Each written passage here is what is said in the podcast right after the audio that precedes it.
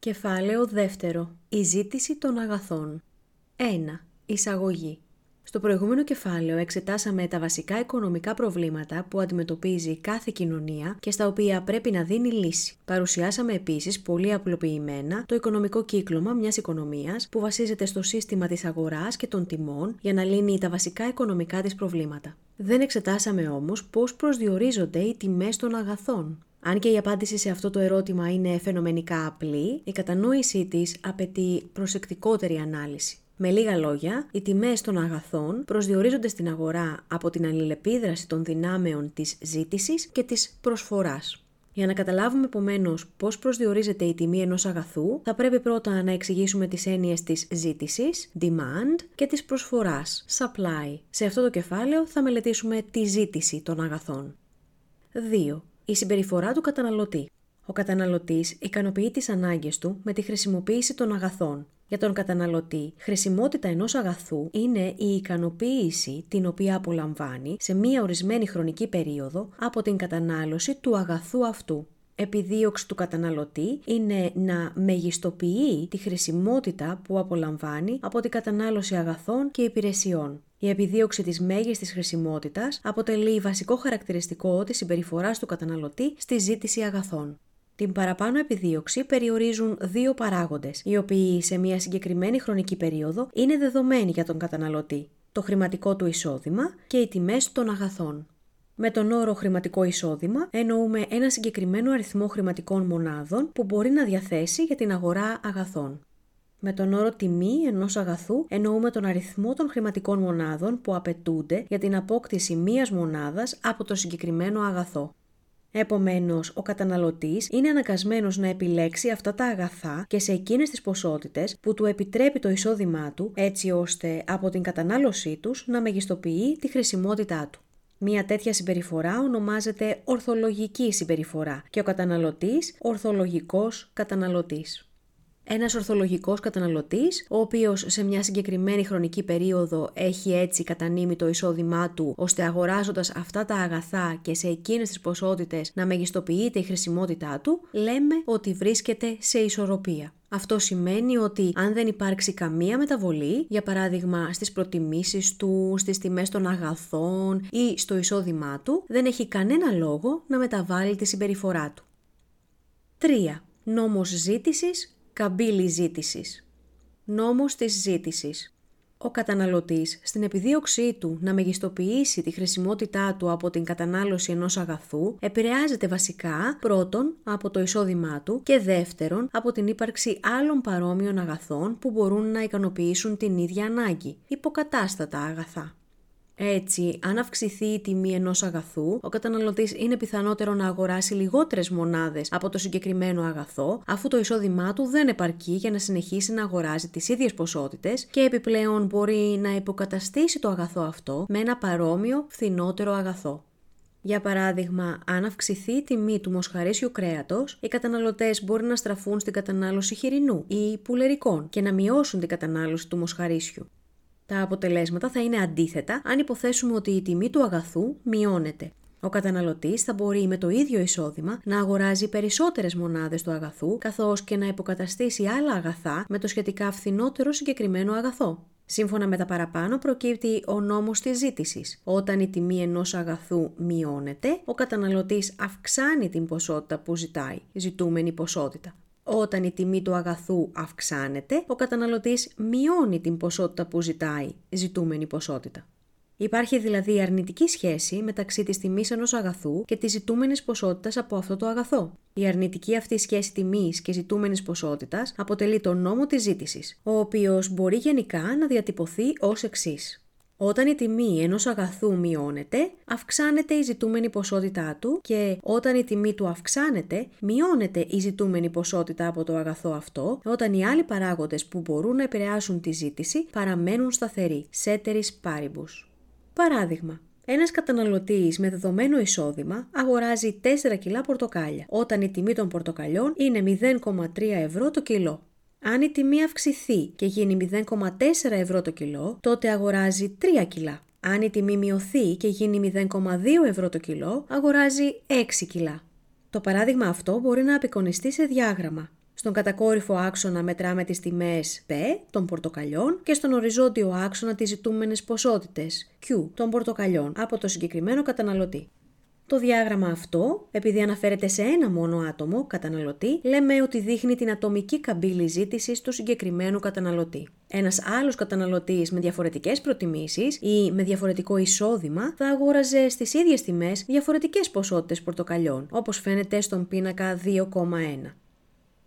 4. Η αγοραία καμπύλη ζήτησης. Αν υποθέσουμε ότι τα δύο αυτά άτομα είναι οι μοναδικοί καταναλωτές στην αγορά πορτοκαλιών, τότε μπορούμε να κατασκευάσουμε την αγοραία καμπύλη ζήτησης πορτοκαλιών, αθρίζοντας για κάθε τιμή τις ζητούμενες ποσότητες, όπως στον πίνακα 2,2 όπου στην πρώτη στήλη φαίνεται η τιμή των πορτοκαλιών, στη δεύτερη στήλη οι ποσότητες που καταναλώνει ο πρώτος καταναλωτής, στην τρίτη στήλη η ζητούμενη ποσότητα που καταναλώνει ο δεύτερος καταναλωτής μας, ενώ στην τέταρτη στήλη η αγοραία ζητούμενη ποσότητα όπου βρίσκεται το άθροισμα και των δύο καταναλωτών.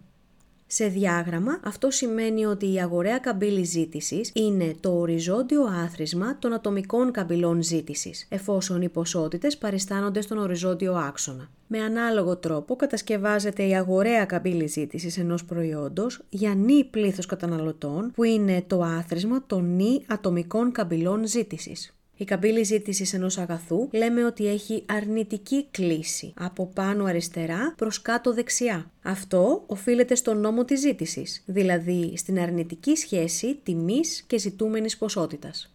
5. Η συνάρτηση ζήτησης. Όταν μελετάμε τις μεταβολές στις ζητούμενες ποσότητες ενός προϊόντος, καθώς μεταβάλλεται η τιμή του, δεχόμαστε ότι όλοι οι άλλοι παράγοντες οι οποίοι μπορούν να επηρεάσουν τη ζήτηση του προϊόντος αυτού παραμένουν σταθεροί. Αυτήν την παραδοχή, συνθήκη, στην οικονομία τη διατυπώνουμε με την έκφραση «ceteris paribus», που σημαίνει «τα άλλα ίσα» ή «σταθερά».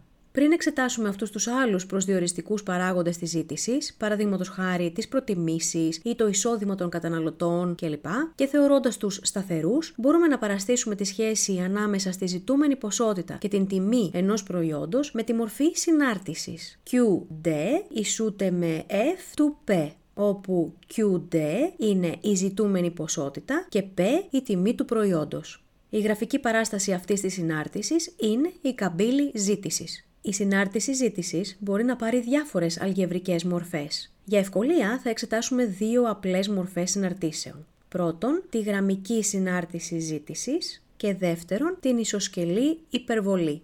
1. Γραμμική συνάρτηση ζήτησης.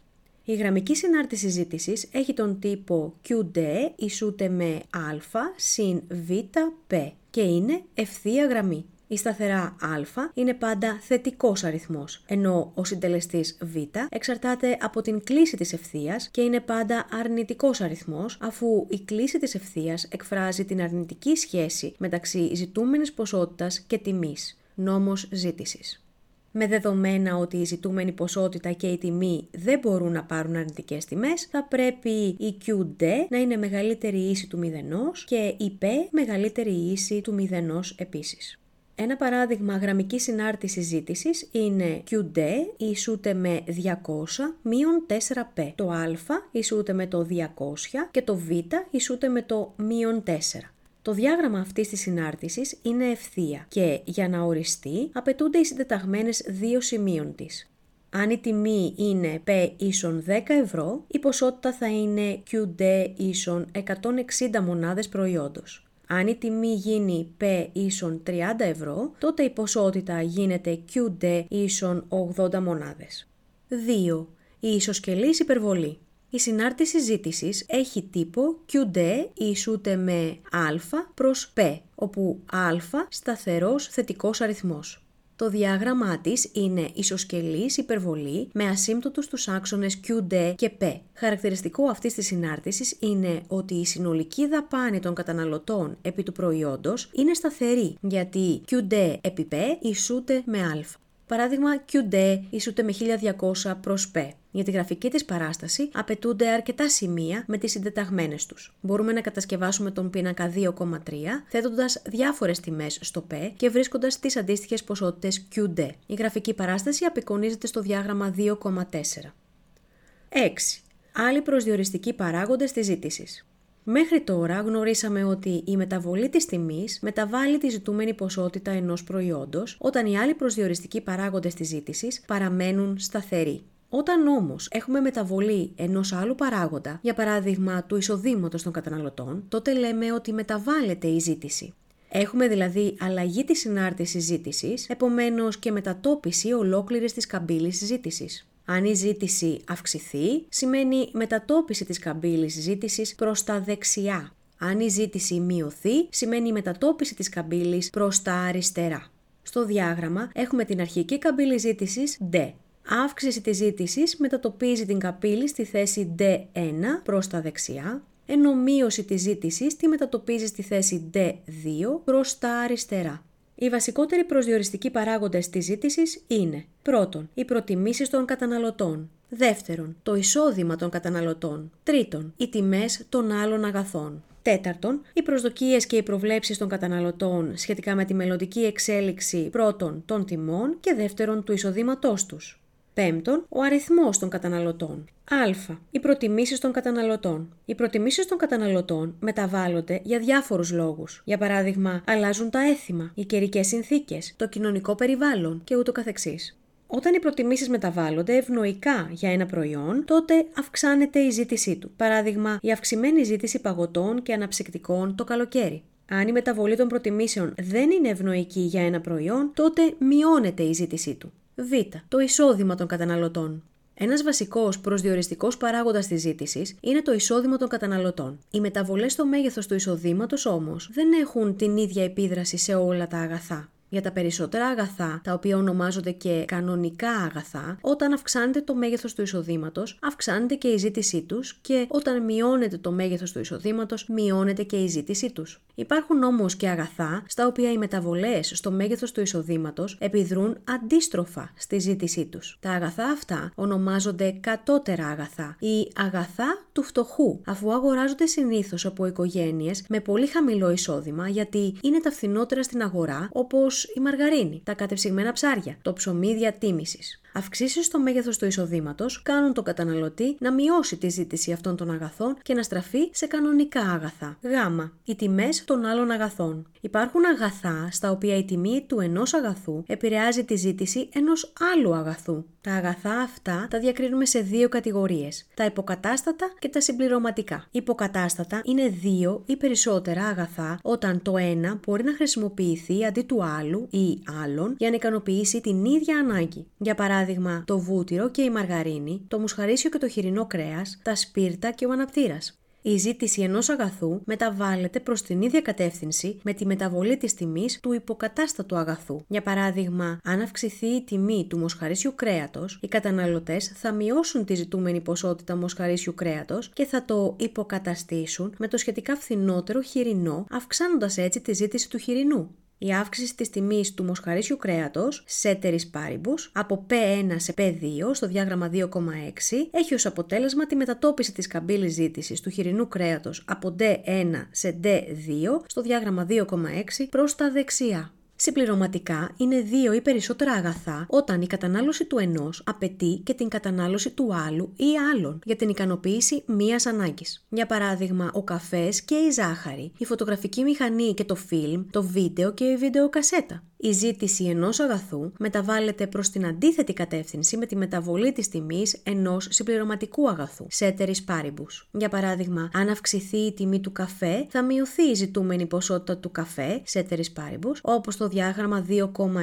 με αποτέλεσμα οι καταναλωτές να μειώσουν και τη ζήτηση της ζάχαρης, την οποία χρησιμοποιούσαν ως συμπλήρωμα του καφέ, μετατοπίζοντας την καμπύλη ζήτησης από D1 σε D2 στο διάγραμμα 2,7 προς τα αριστερά. Βέβαια, τα παραπάνω θα συμβούν αν δεν υπάρξει μεταβολή στους λοιπούς προσδιοριστικούς παράγοντες της ζήτησης για καφέ και για ζάχαρη. Δέλτα. Οι προσδοκίες και οι προβλέψεις των καταναλωτών σχετικά με τη μελλοντική εξέλιξη πρώτον των τιμών και δεύτερον του εισοδήματός τους. Πρώτον, Αν οι καταναλωτές προβλέπουν αύξηση στην τιμή ενός αγαθού, μπορεί να αυξήσουν τις τρέχουσες αγορές τους στο αγαθό αυτό, ώστε να υποφεληθούν από τη χαμηλότερη τιμή που επικρατεί τώρα. Αντίθετα, αν οι καταναλωτές αναμένουν μείωση των τιμών, παραδείγματος χάρη εκπτώσεις μετά από λίγο καιρό, θα αναβάλουν τις αγορές τους με αποτέλεσμα τη μείωση της ζήτησης. Δεύτερον, με τον ίδιο τρόπο αντιδρούν οι καταναλωτές και όταν αναμένουν μεταβολή στο εισόδημά τους. Με το σκεπτικό ότι θα επέλθει αύξηση στο εισόδημά τους, αυξάνουν την κατανάλωσή τους σήμερα, δηλαδή αυξάνουν τη ζήτηση σήμερα.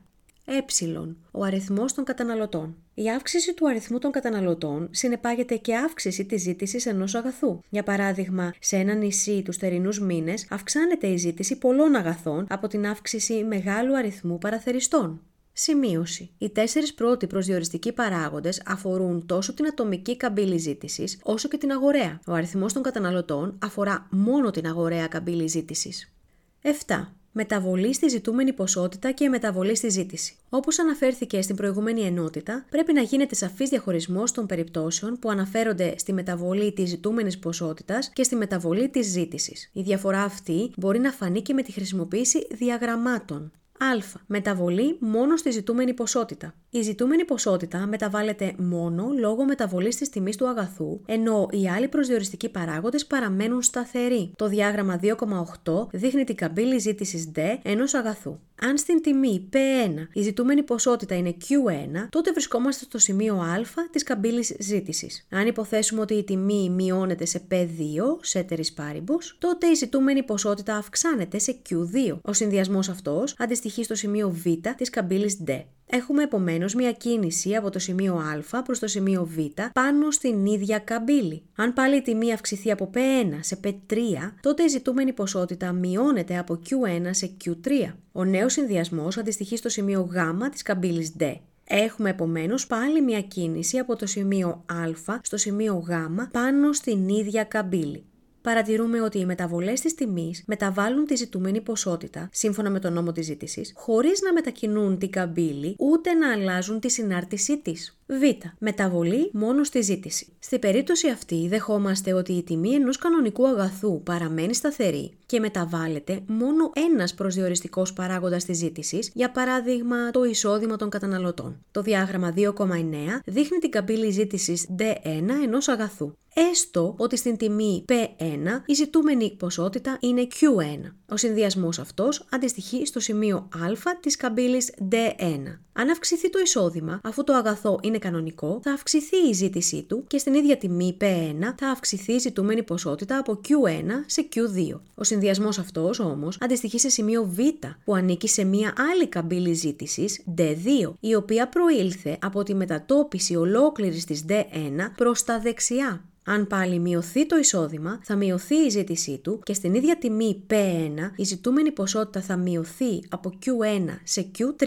Ο συνδυασμός αυτός αντιστοιχεί στο σημείο Γ μιας άλλης καμπύλης ζήτησης D3, η οποία προήλθε από τη μετατόπιση ολόκληρης της καμπύλης D1 προς τα αριστερά. Παρατηρούμε ότι οι μεταβολές σε έναν από τους προσδιοριστικούς παράγοντες της ζήτησης, όταν η τιμή παραμένει σταθερή, μεταβάλλουν τη ζήτηση του αγαθού, μετατοπίζοντας ολόκληρη την καμπύλη ζήτησης και και μεταβάλλοντας τη συνάρτησή της. Γ. Ταυτόχρονη μεταβολή ζητούμενης ποσότητας και ζήτησης. Α υποθέσουμε ότι για ένα κανονικό αγαθό παρατηρείται ταυτόχρονα μεταβολή στην τιμή του και στο εισόδημα των καταναλωτών, για παράδειγμα, αυξάνονται και τα δύο. Στην περίπτωση αυτή, η αύξηση της τιμής τίνει να μειώσει τη ζητούμενη ποσότητα, ενώ η αύξηση του εισοδήματος τίνει να αυξήσει τη ζήτηση. Επειδή οι επιδράσεις των δύο αυτών μεταβολών είναι αντίθετες, δεν μπορούμε να γνωρίζουμε αν η τελική ζητούμενη ποσότητα είναι ίση, μικρότερη ή μεγαλύτερη από την αρχικά ζητούμενη ποσότητα πριν τις μεταβολές.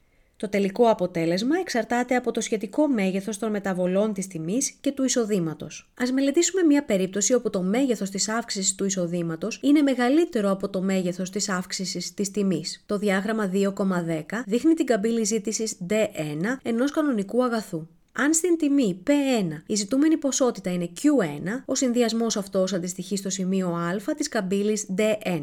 Η αύξηση της τιμής σε P2 θα μειώσει τη ζητούμενη ποσότητα σε Q2. Έχουμε μία μετακίνηση από το σημείο α προς το σημείο β πάνω στην ίδια καμπύλη D1. Αν τώρα αυξηθεί το εισόδημα των καταναλωτών, θα αυξηθεί και η ζήτησή τους για το αγαθό. Θα έχουμε μετακίνηση ολόκληρης της καμπύλης ζήτησης προς τα δεξιά από τη θέση D1 στη θέση D2. Έτσι στην τιμή P2 η ζητούμενη ποσότητα αυξάνεται από Q2 σε Q3. Έχουμε δηλαδή μετακίνηση από το σημείο Β της D1 προς το σημείο Γ της D2. Παρατηρούμε ότι η τελικά ζητούμενη ποσότητα Q3 είναι μεγαλύτερη από την αρχική Q1. Ευνόητο είναι ότι αν με την ίδια αύξηση του εισοδήματος έχουμε μεγαλύτερη αύξηση της τιμής, η τελική ζητούμενη ποσότητα θα είναι μικρότερη από την αρχική.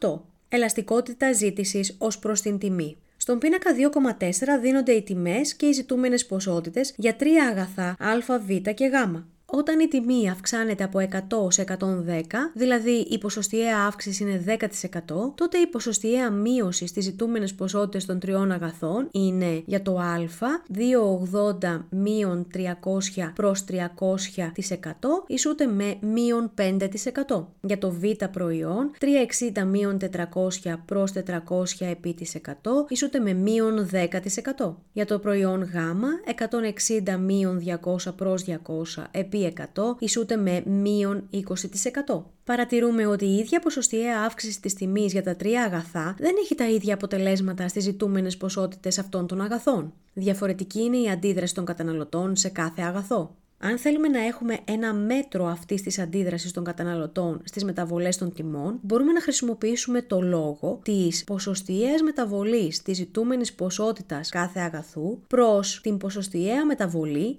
της τιμής του. Για το αγαθό α, μείον 5% προς 10% ισούται με μείον 0,5%. Για το αγαθό Β, μείον 10% προς 10% ισούται με μείον 1. Για το αγαθό Γ, μείον 20% προς 10% ισούται με μείον 2. Ο λόγος αυτός, δηλαδή η ποσοστιαία μεταβολή της ζητούμενης ποσότητας προς την ποσοστιαία μεταβολή της τιμής, ονομάζεται ελαστικότητα ζήτησης ως προς την τιμή. Μπορούμε λοιπόν να αντιληφθούμε την ελαστικότητα της ζήτησης ως προς την τιμή, ως τον βαθμό ανταπόκρισης ή αντίδρασης των καταναλωτών στις μεταβολές της τιμής όλων των άλλων παραγόντων σταθερών, σέτερης πάρυμπους. Υπολογισμό της ελαστικότητας της ζήτησης ως προς την τιμή. Γενικά, η ελαστικότητα ζήτησης συμβολίζεται με εD και ορίζεται ως εD ισούται με το λόγο του ΔQ προς Q1 επί 100 προς ΔP προς P1 επί 100 ή εD ισούται με το λόγο του ΔQ προς Q1 προς ΔP προς P1 ή εD ισούται με ΔQ προς ΔP επί P1 προς Q1. Η ανωτέρω ελαστικότητα της ζήτησης δίνει την ελαστικότητα στο σημείο που αντιστοιχεί σε τιμή P1 και ζητούμενη ποσότητα Q1. Από τον νόμο της ζήτησης γνωρίζουμε ότι κάθε μεταβολή της τιμής έχει ως αποτέλεσμα τη μεταβολή της ζητούμενης ποσότητας προς την αντίθετη φορά. Η αρνητική αυτή σχέση μεταξύ τιμής και ζητούμενης ποσότητας έχει ως αποτέλεσμα η αριθμητική τιμή της ελαστικότητας ζήτησης να είναι αρνητική. Η ελαστικότητα της ζήτησης ως προς την τιμή είναι διαφορετική όχι μόνο μεταξύ διαφορετικών αγαθών, αλλά γενικά δεν παραμένει σταθερή ούτε για το ίδιο αγαθό σε όλο το μήκος της καμπύλης ζήτησης. Για παράδειγμα, τα υποθετικά δεδομένα του πίνακα 2,5. Όταν η τιμή μειώνεται από 20 σε 16 ευρώ, η ζητούμενη ποσότητα αυξάνεται από 40 σε 60 κιλά. Η μεταβολή της τιμής είναι ΔΠ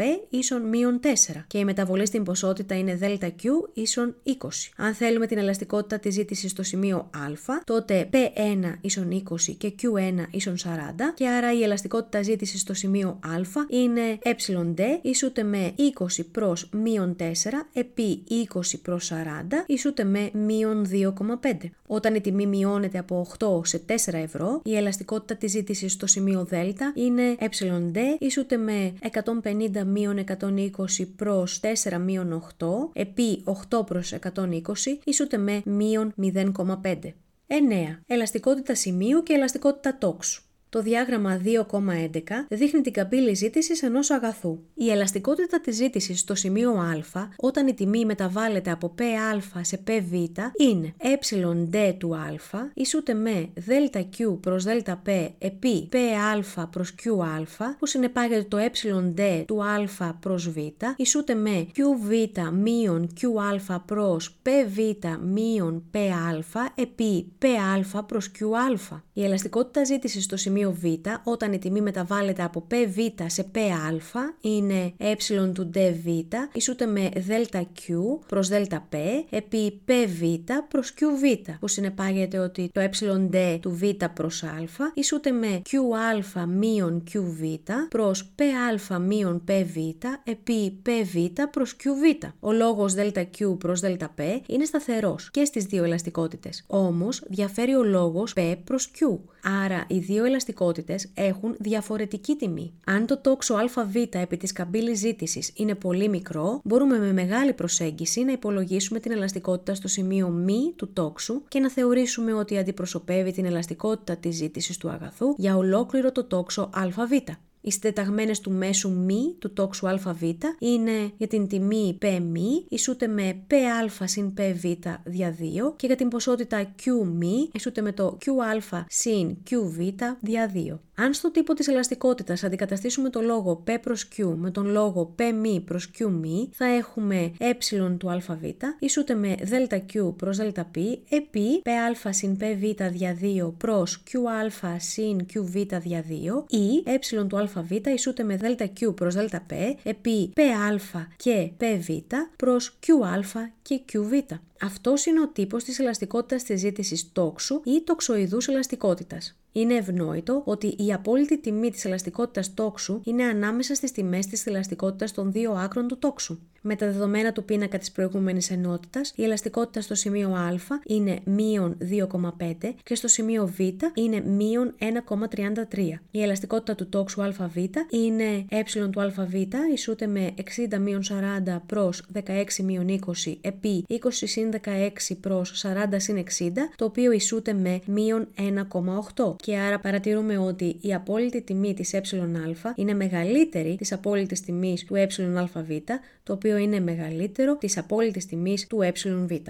10. Ελαστική και ανελαστική ζήτηση. Για ευκολία, χρησιμοποιούμε την απόλυτη τιμή της ελαστικότητας της ζήτησης. Συγκρίνοντας την απόλυτη τιμή της ελαστικότητας της ζήτησης με τη μονάδα, μπορούμε να χαρακτηρίσουμε τη ζήτηση ως ελαστική ή ανελαστική αν η απόλυτη τιμή της εD είναι μεγαλύτερη του ενός, η ζήτηση είναι ελαστική. Άρα η απόλυτη τιμή του ΔQ προς Q είναι μεγαλύτερο της απόλυτης τιμής του ΔΠ προς Π.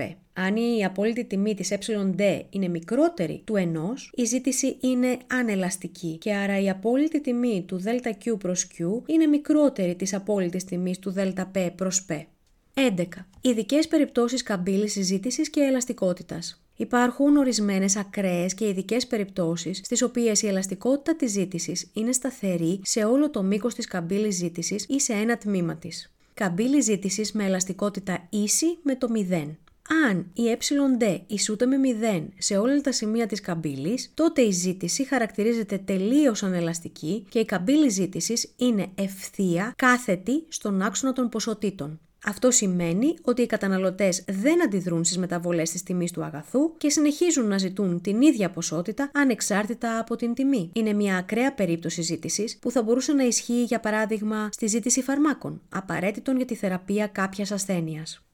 Δεύτερον, καμπύλη ζήτησης με ελαστικότητα που τίνει στο άπειρο. Άλλη μια ακραία περίπτωση είναι αυτή που παρουσιάζεται στο διάγραμμα 2,13, όπου η καμπύλη ζήτησης είναι παράλληλη προς τον άξονα των ποσοτήτων. Στην περίπτωση αυτή, οι καταναλωτές ζητούν στην ίδια τιμή οποιαδήποτε ποσότητα μπορούν να βρουν. Στην πράξη αυτό είναι αδύνατο, γιατί το εισόδημα των καταναλωτών είναι περιορισμένο. Θα μπορούσε να ισχύει για περιορισμένα όρια ζητούμενων ποσοτήτων. 3. Καμπύλη ζήτησης με ελαστικότητα ίση με τη μονάδα. Όταν η καμπύλη ζήτησης είναι ισοσκελής υπερβολή, τότε σε όλο το μήκος της καμπύλης η ελαστικότητα ζήτησης είναι σε απόλυτη τιμή ίση με τη μονάδα. Αυτό αποδεικνύεται εύκολα αν χρησιμοποιήσουμε τον τύπο της ελαστικότητας τόξου. Τέταρτον, η ελαστικότητα στην ευθεία καμπύλη ζήτησης. Αν η καμπύλη ζήτησης είναι ευθεία γραμμή, όπως στο διάγραμμα 2,14, που τέμνει τον άξονα των τιμών στο σημείο Α και τον άξονα των ποσοτήτων στο σημείο Β, η ελαστικότητα μεταβάλλεται σε όλο το μήκος της. Στο σημείο μ του ευθύγραμμου τμήματος ΑΒ, η ελαστικότητα είναι σε απόλυτη τιμή ίση με τη μονάδα. Στο τμήμα α, η ζήτηση είναι ελαστική και η απόλυτη τιμή της ελαστικότητας αυξάνει, καθώς μεταβαίνουμε από το σημείο μ προς το σημείο α. Στο τμήμα β, η ζήτηση είναι ανελαστική και η απόλυτη τιμή της ελαστικότητας μειώνεται, καθώς μεταβαίνουμε από το σημείο μ προς το σημείο β. Ειδικότερα, στο σημείο α, όπου η ποσότητα Q είναι 0, ο λόγος P προς Q γίνεται άπειρο και επομένως η ελαστικότητα είναι άπειρη. Στο σημείο β, όπου η τιμή είναι 0, ο λόγος P προς Q γίνεται 0 και επομένως η ελαστικότητα είναι 0. 12. Συνολική δαπάνη των καταναλωτών. Αν σε δεδομένη στιγμή η αγοραία καμπύλη ζήτησης ενός αγαθού είναι η D, όπως φαίνεται στο διάγραμμα 2,15, και στην τιμή P1 η ζητούμενη ποσότητα είναι Q1, τότε η συνολική δαπάνη, σίγμα δέλτα όλων των καταναλωτών για το αγαθό αυτό, θα είναι το γινόμενο P1 επί Q1. Ευνόητο είναι ότι η συνολική δαπάνη των καταναλωτών για ένα αγαθό είναι τα συνολικά έσοδα, συνολική πρόσοδος όλων των παραγωγών από την παραγωγή και τη διάθεση αυτού του αγαθού. Η συνολική δαπάνη των καταναλωτών φαίνεται και από το εμβαδόν του ορθογωνίου όμικρον P1 α Q1. 13. Ελαστικότητα ζήτησης και συνολική δαπάνη των καταναλωτών. Η συνολική δαπάνη των καταναλωτών για ένα αγαθό εξαρτάται άμεσα από την ελαστικότητα της ζήτησης ως προς την τιμή. Γνωρίζουμε ότι η συνολική δαπάνη των καταναλωτών είναι ίση με το γινόμενο της τιμής επί την ποσότητα. Σίγμα δέλτα ισούται με P επί Q. Σε κάθε μεταβολή της τιμής, η συνολική δαπάνη δέχεται δύο αντίθετες επιδράσεις. Η μία προέρχεται από τη μεταβολή της τιμής και η άλλη από την αντίθετη μεταβολή της ζητούμενης ποσότητας. Τελικά, εξαρτάται από την ελαστικότητα ζήτησης του αγαθού, ποια από τις δύο μεταβολές θα επηρεάσει τη συνολική δαπάνη. Ζήτηση ελαστική, όπου η απόλυτη τιμή ε είναι μεγαλύτερη του ενός. Στην ελαστική ζήτηση, η ποσοστιαία μεταβολή της ζητούμενης ποσότητας είναι μεγαλύτερη από την ποσοστιαία μεταβολή της τιμής σε απόλυτες τιμές. Επομένως, τη συνολική δαπάνη θα επηρεάζει κάθε φορά η μεγαλύτερη ποσοστιαία μεταβολή, δηλαδή η μεταβολή της ζητούμενης ποσότητας. Ζήτηση ανελαστική, όπου η απόλυτη τιμή του εD είναι μικρότερη του ενός. Στην ανελαστική ζήτηση, η ποσοστιαία μεταβολή της ζητούμενης ποσότητας είναι μικρότερη από την ποσοστιαία μεταβολή της τιμής σε απόλυτες τιμές. Επομένως, τη συνολική δαπάνη θα επηρεάζει κάθε φορά η μεγαλύτερη ποσοστιαία μεταβολή, δηλαδή της τιμής. Ζήτηση με ελαστικότητα ίση με τη μονάδα, όπου η απόλυτη τιμή του εD ισούται με 1. Στην περίπτωση αυτή, η ποσοστιαία μεταβολή της ζητούμενης ποσότητας είναι ίση με την ποσοστιαία μεταβολή της τιμής σε απόλυτες τιμές. Επομένως, η συνολική δαπάνη στην περίπτωση αυτή θα παραμείνει σταθερή. Στον πίνακα 2,6 επιβεβαιώνονται τα παραπάνω. Όταν η τιμή μειώνεται από 12 ευρώ σε 10 ευρώ, 8 ευρώ και 6 ευρώ και η ζήτηση είναι ελαστική, τότε η συνολική δαπάνη αυξάνεται. Παραπέρα μείωση της τιμής από 6 σε 4 και 2 ευρώ, όπου η ζήτηση είναι ανελαστική, η συνολική δαπάνη μειώνεται. Αντίστοιχα αποτελέσματα θα έχουμε αν δεχτούμε ότι η τιμή αυξάνεται διαδοχικά από 2 ευρώ μέχρι 12 ευρώ.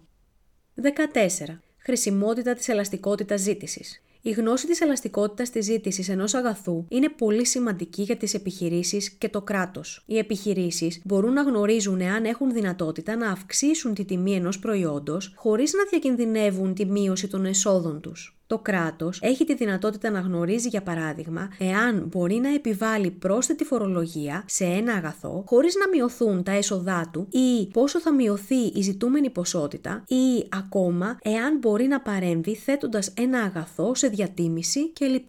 Παράδειγμα, Α υποθέσουμε ότι στην τιμή των 100 ευρώ η ζητούμενη ποσότητα ενός αγαθού είναι 5.000 κιλά. Η συνολική δαπάνη των καταναλωτών, άρα τα συνολικά έσοδα των παραγωγών, είναι 5.000 επί 100, που ισούται με 500.000 ευρώ. Αν οι επιχειρήσεις που παράγουν το αγαθό αυτό γνωρίζουν ότι στη τιμή αυτή έχει ελαστικότητα ζήτησης μείον 0,5, έχουν τη δυνατότητα να αυξήσουν τη τιμή του κατά 20 ευρώ, αυξάνοντας έτσι και τα έσοδά τους. Στην τιμή των 120 ευρώ, η νέα ζητούμενη ποσότητα θα είναι εD ισούται με Q2 μείον Q1 προς P2 μείον P1 επί P1 προς Q1 ή μείον 0,5 ισούται με Q2 μείον 5.000 προς 120 μείον 100 επί 100 προς 5.000 και αν λύσουμε ως προς Q2 βρίσκουμε τη νέα ζητούμενη ποσότητα Q2 που ισούται με 4.500 κιλά. Η συνολική δαπάνη των καταναλωτών γίνεται 4.500 κιλά επί 120 που ισούται με 540.000 ευρώ. Ένα ακόμα παράδειγμα. Έστω ότι η κατανάλωση βενζίνης σε μια πόλη είναι 6.000 λίτρα την εβδομάδα και η τιμή του λίτρου 0,8 ευρώ με ελαστικότητα ζήτησης μείον 0,4. Αν το κράτος επιθυμεί για διάφορους λόγους να μειωθεί η ζητούμενη ποσότητα κατά 6% μπορεί να αυξήσει την τιμή επιβάλλοντας πρόσθετο φόρο. Πόση θα είναι αυτή η πρόσθετη φορολογία; Από τον τύπο της ελαστικότητας έχουμε ότι η εD ισούται με το λόγο της ποσοστιαίας μείωση ζητούμενης ποσότητας προς την ποσοστιαία αύξηση της τιμής, που σημαίνει μείον 0,4 ισούται με μείον 6% προς χ. Και αν λύσουμε ως προς χ, βρίσκουμε ότι το χ ισούται με μείον 6% προς μείον 0,4 ή το χ ισούται με 15%. Δηλαδή η ποσοστιαία αύξηση της τιμής είναι 15%. Συνεπώς, η νέα τιμή μετά την επιβολή του πρόσθετου φόρου θα είναι P2 που ισούται με P1 συν 15 προς 100 του P1 ή P2 ισούται με 0,8 συν 15 προς 100 επί 0,8 που σημαίνει ότι η P2 θα ισούται με 0,92 ευρώ το λίτρο. Δηλαδή, ο πρόσθετος φόρος είναι 0,12 ευρώ στο λίτρο. 15. Ελαστικότητα της ζήτησης ως προς το εισόδημα ή εισοδηματική ελαστικότητα. Όπως εξετάσαμε την ελαστικότητα της ζήτησης ως προς την τιμή, μπορούμε να εξετάσουμε την ελαστικότητα της ζήτησης ως προς οποιονδήποτε άλλον προσδιοριστικό παράγοντα της ζήτησης ενός αγαθού. Συνήθως, μας ενδιαφέρει η ελαστικότητα της ζήτησης ως προς το εισόδημα. Η ελαστικότητα της ζήτησης ως προς το εισόδημα εκφράζει την αντίδραση των καταναλωτών στη ζητούμενη ποσότητα ενός αγαθού που οφείλεται στις μεταβολές του εισοδήματός τους όταν η τιμή και οι άλλοι προσδιοριστικοί παράγοντες της ζήτησης παραμένουν σταθεροί.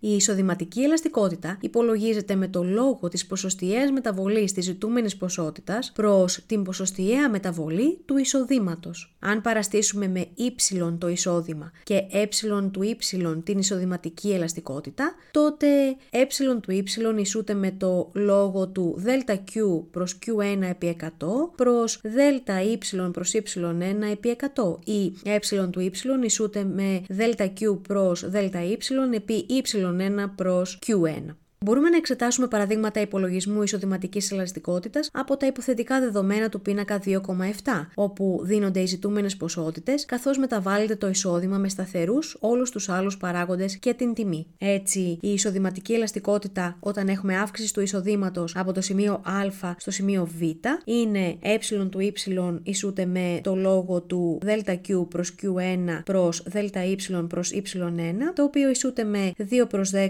προς 5.000 προς 50.000, το οποίο μας δίνει 100.000 προς 50.000 και άρα ισούται με 2. Όταν έχουμε μείωση του εισοδήματος από το σημείο ε στο σημείο δ, η εισοδηματική ελαστικότητα είναι ε του y ισούται με το λόγο του ΔQ προς Q1 προς ΔY προς Y1, το οποίο ισούται με μείον 4,5 προς 22,5 προς μείον 24.000 προς 96.000, το οποίο μας δίνει 432.000 προς 540.000 και άρα το αποτέλεσμα είναι 0,8. Είναι φανερό ότι η εισοδηματική ελαστικότητα δεν είναι ανάγκη να είναι ίδια σε όλα τα επίπεδα του εισοδήματος. Τιμές της εισοδηματικής ελαστικότητας για κανονικά και κατώτερα αγαθά. Τα αγαθά των οποίων η ζήτηση αυξάνεται όταν το εισόδημα των καταναλωτών αυξάνεται ονομάζονται κανονικά αγαθά. Η εισοδηματική ελαστικότητα των αγαθών αυτών είναι θετική τα αγαθά των οποίων η ζήτηση μειώνεται όταν το εισόδημα των καταναλωτών αυξάνεται ονομάζονται κατώτερα αγαθά. Η εισοδηματική ελαστικότητα των αγαθών αυτών είναι αρνητική. Κατώτερα χαρακτηρίζονται τα αγαθά χαμηλής ποιότητας, για τα οποία υπάρχουν υποκατάστατα ανώτερης ποιότητας, δηλαδή τα κανονικά αγαθά. Οι καταναλωτές με χαμηλά εισοδήματα ικανοποιούν τις ανάγκες τους κυρίως με κατώτερα αγαθά. Όταν όμως αυξάνεται το εισόδημά τους, αρχίζουν να υποκαθιστούν τα αγαθά αυτά με άλλα ανώτερης ποιότητας. Για παράδειγμα, αρχίζουν να καταναλώνουν βούτυρο αντί για αυτήν η μαργαρίνη, νοπά ψάρια αντί για κατεψυγμένα κτλ. Σχόλια. Οι μεταβολές της τιμής ενός αγαθού μεταβάλλουν τη ζητούμενη ποσότητα του αγαθού σύμφωνα με τον νόμο της ζήτησης, ενώ οι μεταβολές όλων των άλλων προσδιοριστικών παραγόντων της ζήτησης, παραδείγματος χάρη το εισόδημα, μεταβάλλουν τη ζήτηση του αγαθού, δηλαδή ολόκληρη τη συνάρτηση ζήτησης. Ο υπολογισμός της εισοδηματικής ελαστικότητας προποθέτει μεταβολή του εισοδήματος με σταθερή τη τιμή του αγαθού και αμετάβλητους τους λοιπούς προσδιοριστικούς παράγοντες της ζήτησης.